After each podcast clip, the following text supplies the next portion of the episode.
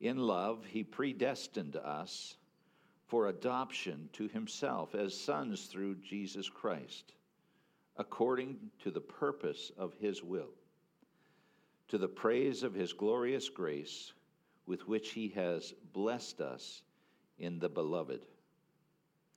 In him we have redemption through his blood, and the forgiveness of our trespasses according to the riches of his grace, which he lavished upon us in all wisdom and insight, making known to us the mystery of his will according to his purpose, which he set forth in Christ as a plan for the fullness of time, to unite all things in him, things in heaven and things on earth.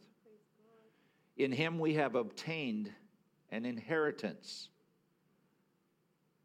Now, if we were in a game show, the bells would go off and the confetti would fall, because inheritance is our word for the year. Inherit is what A actually gave me. Inherit. God bless you. Hallelujah. In him we have obtained an inheritance. So we're going to be able to unfold and unwrap inherit this year. We'll pick this up again in just a minute. Our inheritance in him. What will we inherit?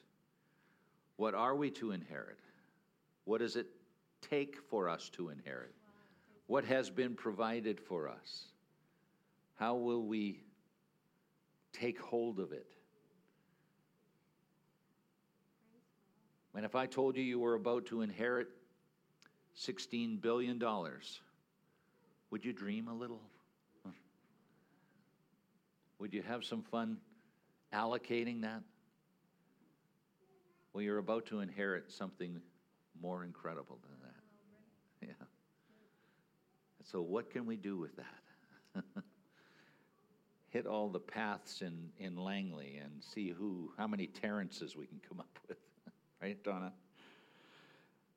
Inheritance. Last year we had love as our word, and we were tested in love a lot of different ways. It was an amazing year. It wasn't a... You know, when I get the word from God, my head is flooded with ideas of what that might mean, and very seldom it works out that way. You know, I thought, this is going to be a year last year of love, and we'll all get to just enjoy each other, and we'll get to love our God even more, and we were tested in all of that stuff. So it never turns out the way I had planned, but God has planned, and that's more important. So picking it up again. In verse 11, in him we have obtained an inheritance, having been predestined according to the purpose of him who works all things according to the counsel of his will, so that we who were the first to hope in Christ might be to the praise of his glory. Oh, yes, Lord. In him you also, when you heard the word of truth, the gospel of your salvation, and believed in him, you were sealed with the promised Holy Spirit, who is the guarantee of our inheritance. Ding, ding, ding, ding. Until we acquire possession of it, to the praise of his glory. Now that was a lot, I know. Lots of big words. Inheritance might be the biggest one we read. But I want to read it again, if I could, out of the Message Bible. And just let it wash over you. How blessed is God, and what a blessing he is. He's the Father of our Master, Jesus Christ, and takes us to the high places of blessing in him. The high places of blessing in Christ. Imagine that. Long before he laid down earth's foundations, he had us in mind, had settled on us as the focus of his love, to be made whole and holy by his love. Long, long ago, he decided to adopt us into his family through Jesus Christ. What pleasure he took in planning this. He wanted us to enter into the celebration of his lavish gift-giving by the hand of his beloved Son. Because of the sacrifice of the Messiah, his blood poured out on the altar of the cross, we're a free people, free of penalties and punishments chalked up by all of our misdeeds. And not just barely free either, abundantly free. He thought of everything, provided for everything we could possibly need, letting us in on the plans that he took such delight in making.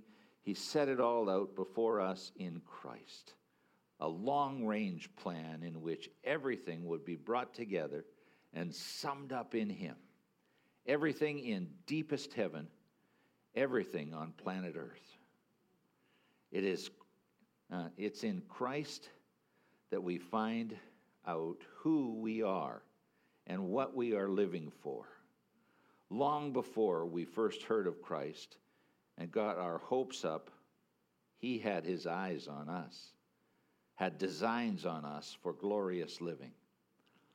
Part of the overall purpose that he is working out in everything and everyone. It's in Christ that you, once you heard the truth and believed it, this message of your salvation, found yourselves home free, signed, sealed, and delivered by the Holy Spirit. This signet from God is the first installment on what's coming, a reminder that we'll get everything God has planned for us, a praising and glorious life. Isn't that delightful? That just preaches itself, doesn't it? That's his promise to us. Oh, he's so amazing. So amazing. So there are compasses, various kinds of compasses. There's a compass. The normal compass is a magnetic compass that works on the magnetic poles. Pardon me? True north. Well, true north isn't where the magnetic compass points to, but there is true north. But I'll get to that. Just think for a moment who true north might be in our compass. Guy's getting ahead. He read my sermon.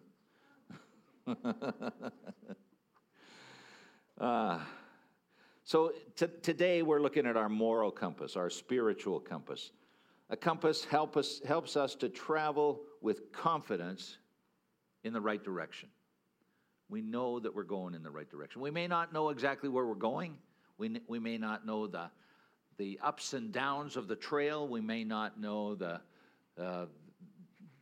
what wildlife we'll come across, but we will know that we're going in the right direction with the right compass. And it's a wonderful thing, because this year you will face obstacles, you will face trials that you may not have faced before. You'll come up with things that will test you in every way, much like we were tested this last year. It's not getting easier. But if we have our compass set, we'll be able to move with it and know whose we are. So let's look at some of that. This is our compass for the new year. We have these navigational tools to work with. North, south, east, west are our cardinal points. So 4 cardinal points, north, south, east, west, right?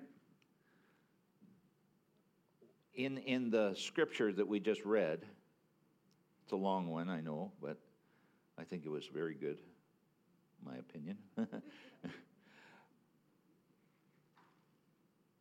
What might we take as the compass points, north, south, east, west, where we can stay inside of that and flourish?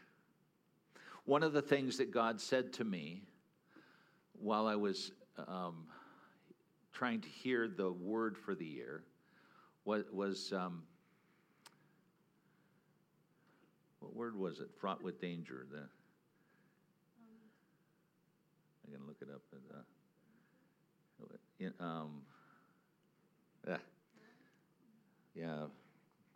It's sort of like to wander from the path would be perilous. So stay on the course, right? For the inherit, for what you will inherit. Treacherous. Thank you. Between the two of us, we have a memory. We share everything.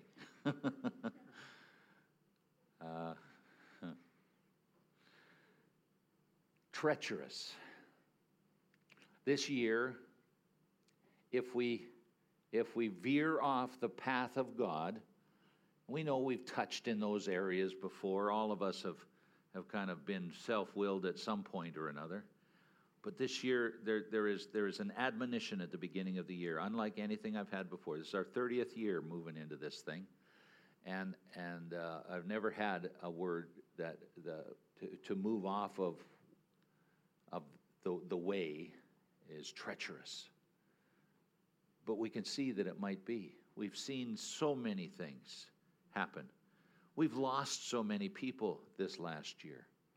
So many people that were important to us. And some people are still in hospital. The war is on.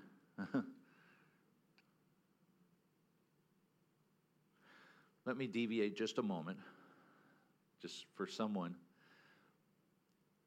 Theologically, the war has been won. The war is over. Jesus won the war. He got the keys, right? But in the Second World War, the German forces had Europe. It was Fortress Europe, and the Allies, as we were called, didn't have anything there. On D-Day, we got onto the beaches and started to move inland.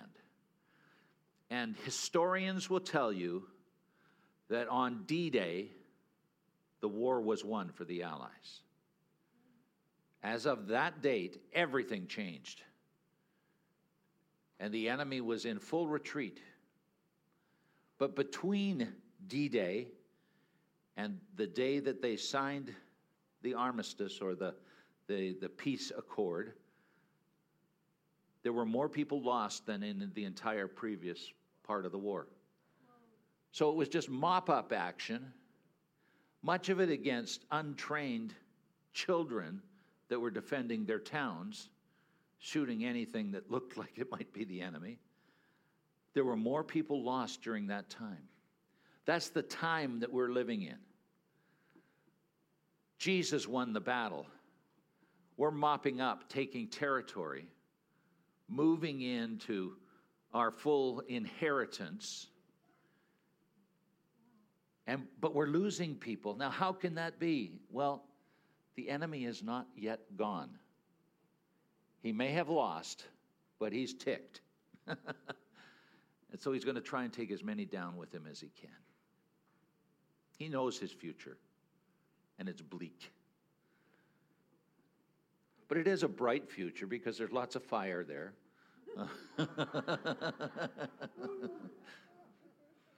That's original. You can use it.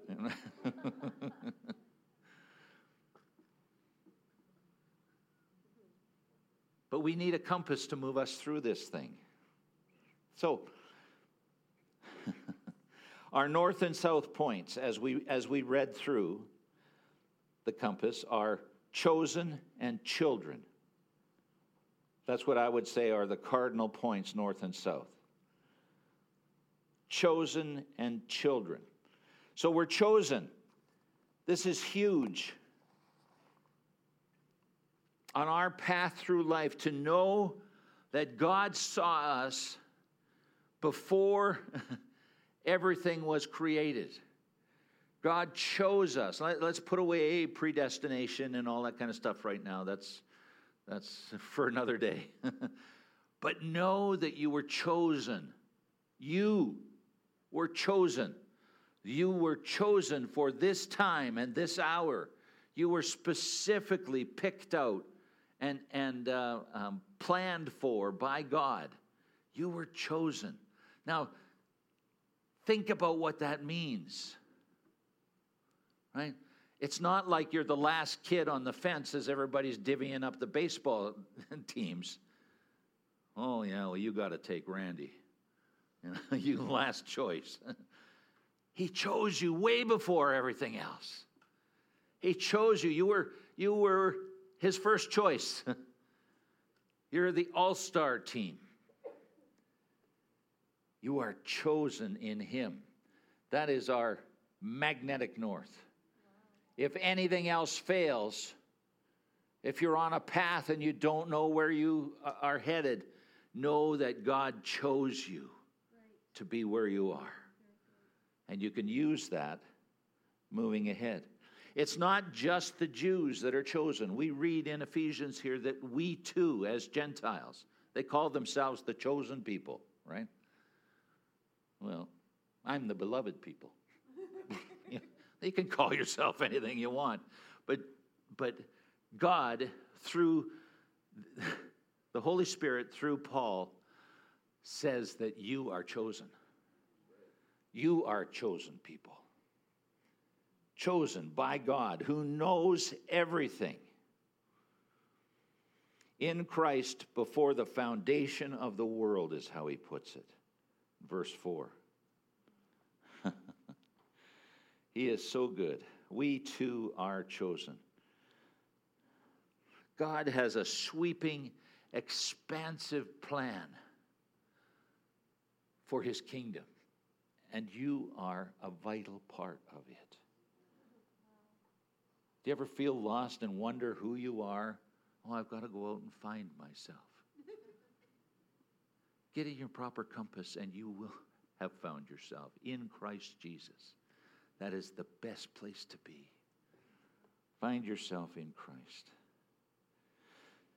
Now, before I go on to the second, the south side, there are a couple of intercardinal points that we might want to look at here. Intercardinal is the in between the cardinal points, the four cardinal points. Well, there's four intercardinal points, and a couple of them that I noticed in here were we are chosen to be holy, that is morally pure, and blameless. So holy is a funny word. We look at it like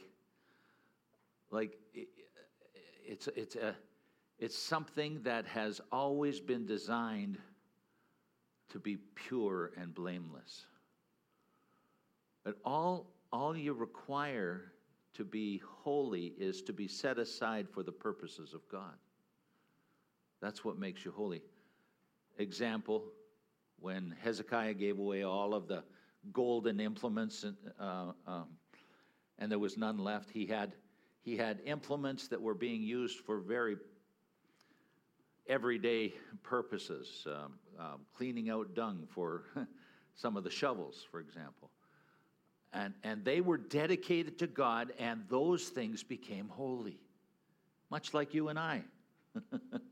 Dedicated to God. Whatever you were used for before, whatever profane acts you were involved in before, you were chosen to be holy before him. Set aside for God himself. Doesn't matter how much stuff you got on your shovel head. You were holy and set aside for him. It's so good to know that. So chosen, this is an intercardinal point in that. It's a part of being chosen. He knew who he was getting, and he made you holy. And the second one is blameless. He calls us blameless. And blameless is a judicial term. We were chosen to live in justice and fairness. Blameless. To live to live a life where people can't point at us and say, they're bad, and have it stick to us. They're not kind. They're judgmental people. That won't stick to us because there's no place for it to land. We are blameless. And there is a power in being blameless. That stuff is not for us. Like a sparrow without a place to land is a curse on a blameless person. No one can curse you if you stay in Jesus, stay on the path. You are blameless. There is nothing for it to hook onto. You're made of Teflon. That's so neat. No stick pan. So the first one was chosen. We're chosen. That's our north. The second one is that we are children of God. This is part of being chosen. That's why chosen is the first one. But he adopted us, it says. He chose the people he wants to be his children. As we read through that, we recognize that we are the children of the Most High. That's why there's an inheritance that's beyond anything we could imagine. The children of the parents usually get the inheritance. You're about to inherit something phenomenal. My mom and dad always used to say, well, you get to inherit our debts. Because they felt they weren't wealthy, and they weren't, but we didn't have to inherit their debts because they outlived all of their debts. They're 91, 92 this year, and living in a home where we can't visit them. Thank you, Dr. Bonnie. Yeah, not that I was a good son anyway in visiting them every day or anything. So that's another day. So. We are children of God. In Matthew 6, verse 31 and 32, describes what it's like to be a child of God. Therefore, do not worry, saying, what will we eat, or what will we drink, or what will we wear? Indeed, your heavenly Father knows that you need all of those things. Your heavenly Father knows your needs. And you are his child. The implication there is that he will provide every need. Every need. Every need. Maybe not according to your timetable, but he's never late. Need a house? He's already seen it. We in the charismatic world, as we claim the things that we think God has claimed or has provided for us, we recognize that God has some different names, and so we glom onto those names for a purpose. Well, you're Jehovah Jireh, you provide. That's not what that word means. Check it out, Jireh, Jireh. The Hebrew word for that means sees. The God who sees. Literally, Jehovah Jireh is the God who sees, not the God who provides. But the implication is that where it's used is in Abraham and Isaac on the mountain where Isaac is about to become the sacrificial lamb. God, Jehovah Jireh, provided the sacrifice that day, the ram who was caught in the thicket. Jehovah Jireh, God who sees. He saw ahead of time what was needed and provided that. The implication is that if he sees it, and he's already seen your future, because he's called you to it many times prophetically, the God who sees knows exactly what you need and will have it to you exactly on time. At the time you need it. Jehovah Jireh is the God who sees, not the God who provides. although they're almost synonymous. Because if he sees, he's going to provide because he's your good dad. He doesn't have any bad bones in his body. The God who sees will provide for you. You are a child of the King. That's our south cardinal point. And with, can you see within the two of them, there is such a great comfort and such a place of belonging for us. I'm chosen and I'm a child of the King. If you walk out and are walking through your everyday life, you get to know that you are favored. You get to know that God's smile is over you, whatever it is that you do. You think that your sins are going to be a problem. He's dealt with that. Just confess it and get on. Don't let it be a problem, because you're the one that's letting it be a problem. Once for all is what Jesus did. All your future sins. He's seen them. And he's provided for them. Right? You get it? The God who provides. It's not just for money. He provided for your needs for forgiveness. So, so big. And so, so good.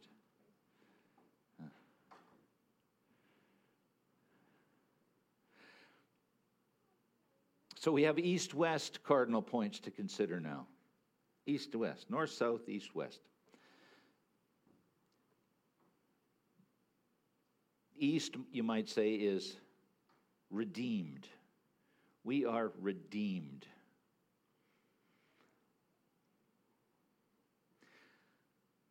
We were in a place of ruin, broken, dysfunctional, before we met Christ. He redeemed us from that. He took something out of the junk pile and made it fashionable and practical again. Made it useful in his kingdom. He redeemed us. And that is so, like, most of us, if I can be so bold as to place myself within the thoughts in your mind. Oh no, Pastor knows what I've been thinking. The enemy has convinced us that because of our past sins, because of the places that we've been, that we are unqualified. And not a part of his plan. And so we just kind of want to hang on until the end, hoping that we can get into heaven. But your cardinal point is for East is you were redeemed. You aren't a part of that anymore. When the devil comes with those thoughts, whispering them in your ear, oh, you scumbag. You'll never amount to anything, you know. Same problems. Those things are lies. You have been redeemed from that. You don't live in that house anymore. And the mail is not to be forwarded. You live in a new house with a new address. Living in Christ. You are redeemed. God uses this east-west thing for in dealing with your sins. As far as the east is from the west, your sins have been cast there. And that's not in a circle, right? That's in a linear progression. The east on your side, the east cardinal point and the west cardinal point don't ever meet. They never meet. As far as the east is from the west, your sins are gone. never to be retrieved again. That's pretty wonderful. You have been redeemed. So our final cardinal point, because there's lots of intercardinal points that we could put in here, is that you are forgiven. It talks to us about being forgiven. Everything ugly and unsightly has been blotted out. Our offenses against holy God have been removed and forgotten. You are a, what they would call in the Latin a tabula rasa. Wow. Tabula rasa. It means a clean slate. Absolutely clean. You know, not like has chalk marks on it and stuff like that. It's, you're clean, fresh. That's the way you get to start the year here. Whatever 2021 looked like for you, 2022, you are a clean slate. Hallelujah. Moving into this thing. You are forgiven. Just let that wash over you for a minute. That's his word to you. You're forgiven. You don't carry that stuff anymore. That's not who you were. So our boundary, the things that keep us on the path, we as we look at it, are absolutely amazing. The four cardinal points in this Ephesians passage, north-south is chosen and children of God.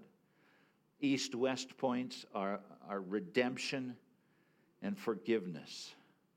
They locate us squarely in the middle of God's will for us.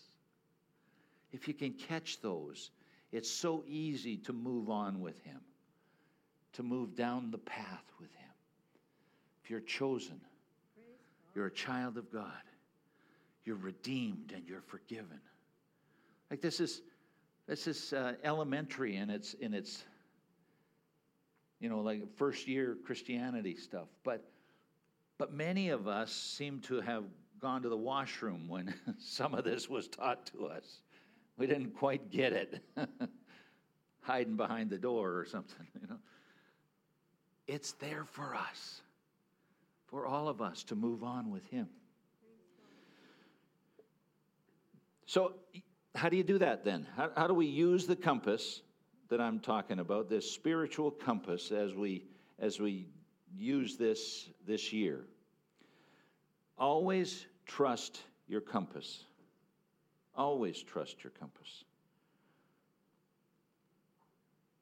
The compass won't lie to you. You checked it before you got off on your journey. It was working. Then, even if you're disoriented in your path, you've been battered and beaten, and the things of life are getting to you. Trust that the compass is true. You were chosen. You are a child. No matter what you're hearing in your thoughts, you are forgiven and redeemed. Trust your compass. Now, sometimes the geophysical properties of a magnetic compass don't take you to the true north. Magnetic pole moves sometimes because we're on an axis, you know, that, and we spin around the sun on this axis, but sometimes that magnetic pole moves just a little bit. So how can I trust the compass? Well, true north is always there to reset it for us. Our true north is Jesus Christ. True north, the very North Pole, never moves. The very center of the planet never moves. Our magnetic north may move just a little bit, but Jesus never moves. He'll help you to make sure that the compass can be trusted at all times. Consult with your compass frequently. It's wonderful to be moseying down a path, the path of life, and assume that everything is okay, but check it every now and then. How am I doing? Am I still on course? Do I still know how I can get back, how I can live my life out here? Check your compass. Are you recognizing and living as a chosen child of God, fully forgiven and fully redeemed? Are you living that way? Or have you got off the path just a little bit and starting to live like your worldly neighbors, starting to be influenced by the news or the big lie? Check your compass regularly, frequently. And be aware of variations and deviations. Be aware of anything that might have changed along the way. Trust your compass. Know that even if it doesn't look like the North Pole is where, or the North Cardinal Point is where it should be, you can relate to Jesus Christ and ask Him to reset your compass. Reset my heart, Lord, to let me know that You chose me before the very beginning of the universe. You chose me then, and I'm here now. Help me to reset the north on my compass, the cardinal point to true north.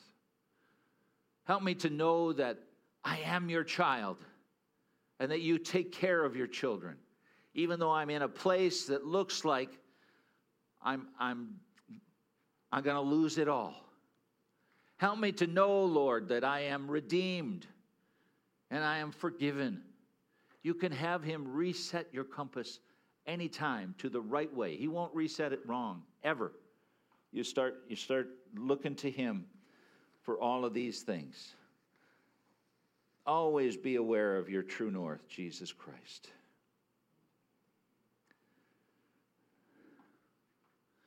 So, what is this compass that we're talking about? It's our faith. It's simply our faith. Our faith is the compass. Faith to know that we are chosen. Faith to know that we are children of God. Faith to know that we are redeemed from that old life and all of the stuff that we could have gotten into. And we are forgiven. So big. And those keep us on the path with Him.